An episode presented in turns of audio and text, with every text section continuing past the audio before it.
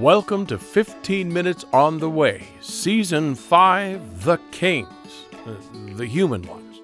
If you're a first time listener, you really owe it to yourself to start at the beginning. You can find Episode 1 easily at 15minutesontheway.com. Otherwise, brace yourself for a podcast in God's voice telling His side of your story. The first human king of Israel, Saul, with whom precedent is being set for all the kings that follow, certainly has no margin of error when it comes to listening to and following my directions. He's got to take my commands seriously enough to fully obey them. So when I decide it's time to deal with the Amalekites in the south through Saul and his forces, and when I give him detailed direction on how to do so, he had better pay attention to those details. Well, you guessed it. He doesn't. I tell Saul to wipe out the Amalekites. 1 Samuel 15 narrates the whole debacle.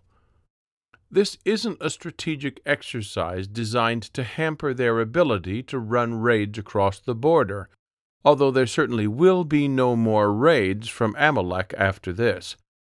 It is a day of reckoning for what they did to the children of Israel as they were coming up from Egypt. Refresh your memory at Deuteronomy 25:17. Israel's military is now of sufficient strength to act in this regard, and the time of judgment has come. I trust you'll recall our protracted discussion of habitat driven sensibilities surrounding the times I command total destruction like this in earlier episodes. Saul almost pulls it off. He very nearly eradicates the Amalekites from the face of the earth, except for a few ends he intentionally leaves loose. And he means well again. He does. From his point of view, he's got good reasons for sparing the choicest of the sheep and cattle so they can be sacrificed to me. However, their military obliteration would have served the same sacrificial function in a much better way as the form of extinguishing sacrifice I had commanded. Of course, in Saul's improvisation, the soldiers get to eat some of that barbecued Amalekite Angus. But make that grilled for you purists. Oh, Saul's got good reasons for sparing Agag, the Amalekite king. For one, a dead king doesn't make much of a trophy. You can't walk him around in front of people and show him off or anything. After all, Saul didn't get to bring nasty Nahash home as a trophy after that first victory up in Jabesh Gilead. Now, this may not be Saul's reason for retaining Agag, but one of Saul's first actions after getting back from the battle is to erect a monument in his own honor. Judge for yourself. But whatever Saul's motivation for sparing Agag and the best of the livestock is, I'd commanded very clearly otherwise. The new king has doubly disqualified himself, first having impatiently offered a sacrifice he had no business making before the Philistine battle, and then completely improvising his own Amalekite outcome instead of the one we had very clearly required. There's no almost to obedience, especially if you are the king. Either you're obedient or you're not.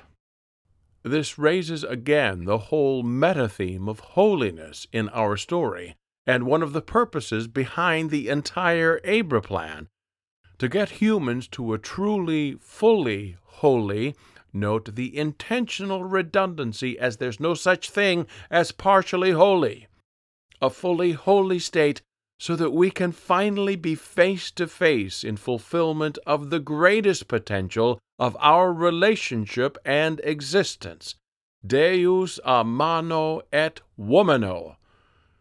It feels like that's all still a long ways off, though, when the first king of my chosen people can't seem to follow a very simple order from me. So Samuel gives Saul notice that his kingdom will be cut short, and in his chastisement of the king, Samuel lays out a concept that should be well heard in all habitats. Truly listening to and obeying me are more important than religious activity. Disobedience and pride are as bad as worshiping idols. That's another rewind and listen to it again sentence. But since you didn't, the part that matters is this Truly listening to and obeying me are more important than religious activity. Disobedience and pride are as bad as worshiping idols. You want to make me happy? Listen and obey. I'm not saying you shouldn't go to church, friend, but how you live your life from day to day is exponentially more important than how many songs you sing at me over the weekend.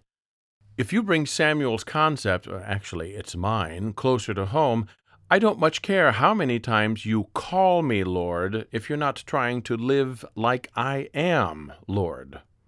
In the end, we learn that Saul's motivation was not so pious after all, in terms of saving the livestock for sacrifice.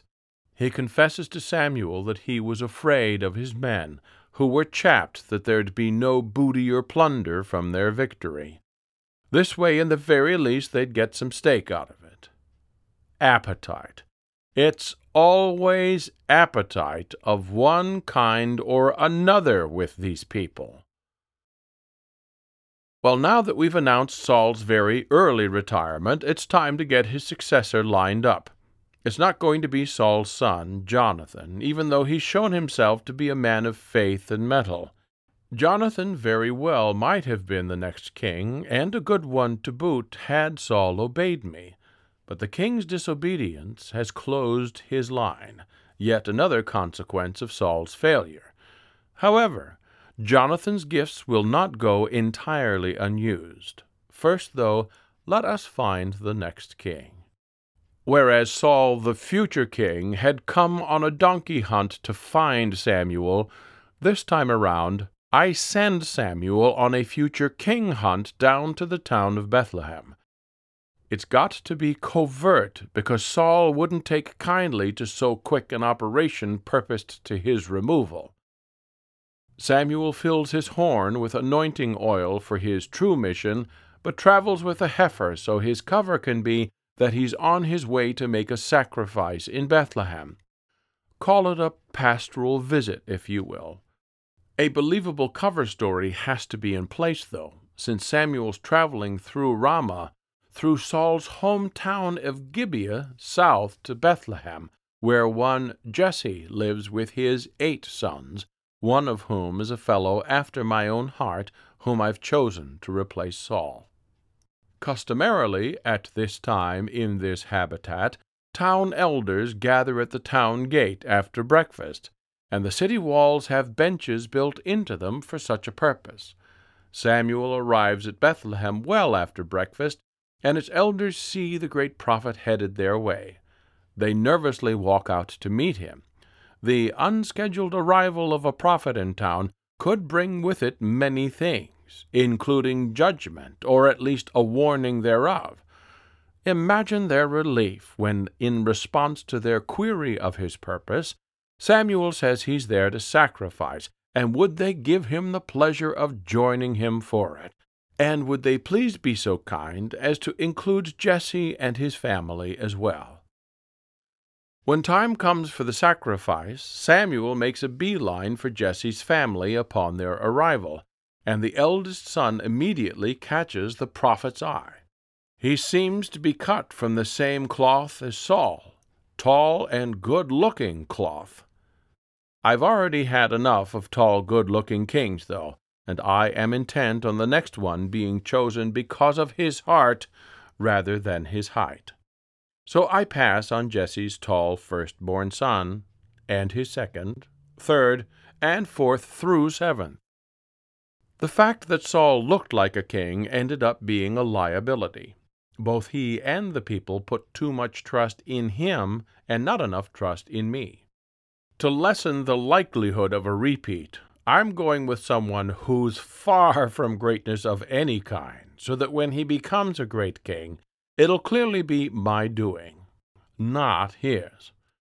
Therefore, I choose an unlikely youngster from Bethlehem to be the next human leader of my people. He's no business manager. No, the skills this young fellow's developed have to do with sheep, and with the boredom surrounding them, as will be seen shortly. I'm calling a shepherd to guide my people. But even his own dad doesn't think I have any business picking the runt of his litter for such a role. I couldn't possibly want the youngest one, who, owing to his location at the bottom of the familial food chain, is saddled with the least desirable task in the family's sphere of chores. That's who I want, though, and that's who Samuel anoints in the presence of his older and taller brothers. And that's whom my spirit comes mightily upon from that day forward. Say his name with me David.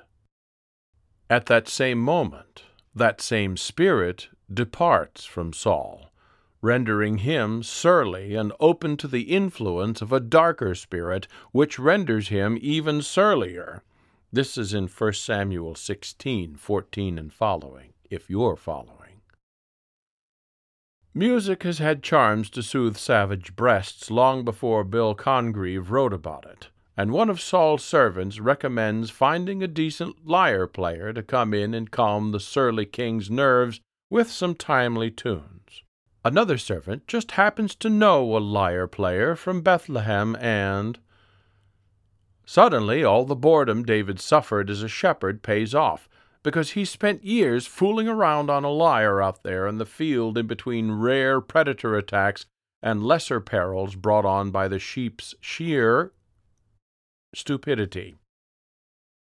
In addition, folks have noted David to be a fellow who minds his manners, doesn't put up with nonsense, and has a good presence about him. He is immediately drafted and cast in the role of court lyrist. David dispatches himself well and grows in Saul's esteem as the shepherd boy plays just the right music at just the right time and utters nary a discouraging word. Saul's spirits are so lifted by David's playing that the king promotes the boy to armor bearer and asks Jesse to let his youngest remain in the king's service. David has become Saul's ever ready, armor bearing, stress relieving jukebox. For those of you under the age of forty, a jukebox was a mechanical device found throughout the Western Hemisphere, largely in eating and drinking establishments. By inserting money, coined money, that is, into the jukebox, one could choose from a selection of songs to be played at will. Now, before we bring things in for a landing today, I want you to pedal all the way back to the front edge of your manual for a quick comparison. If you're not taking half a year to listen to this, you'll recall that the account of my getting everything started was so important, we tell the story twice at the beginning of Genesis. There's a play by play from verse 1 that runs through to chapter 2, verse 4. Then another version kicks in, telling the same story essentially, but from a different angle. We already went through how having two accounts telling the same story in their own way, side by side in my scriptures, is quite all right and no cause for panic, and certainly no indication that I don't know what I'm doing or that I am anything less than the extreme supreme ruler of all. So, neither should you be freaked out when I say next time we are going to retell the story of David's entrance into Saul's and everyone else's awareness from a different angle as we turn the page to chapter 17 in 1 Samuel.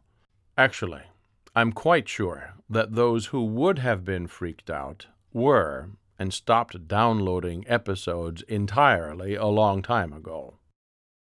Just as the account of creation is so important we tell it twice, David becomes so crucial and the depth of his character so significant, we bring the boy in, post anointing, that is, in two different ways to highlight different aspects of his role in the Abra plan.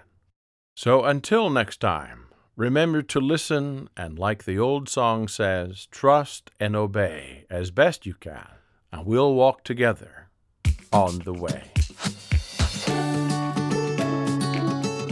Thanks for listening. We hope this episode has been a blessing to you. If you'd like to support what we do, give us a review on iTunes or on Facebook. Then share this podcast with your friends. There's a link to the first episode right under today's podcast on our website, 15minutesontheway.com. You can find a link to our Patreon page there as well. We're sponsored by the Oak Haven Church in the Barn in Oshkosh, Wisconsin. Oleksandr Zadoyani writes our theme music at smartmediamusic.com. Kenny Eicher designs our website graphics, kennyeicherart.com. We hope today's podcast has reminded you that you, friend, are part of an epic story that is still unfolding today. So keep walking on the way. And until next time, be good to yourself.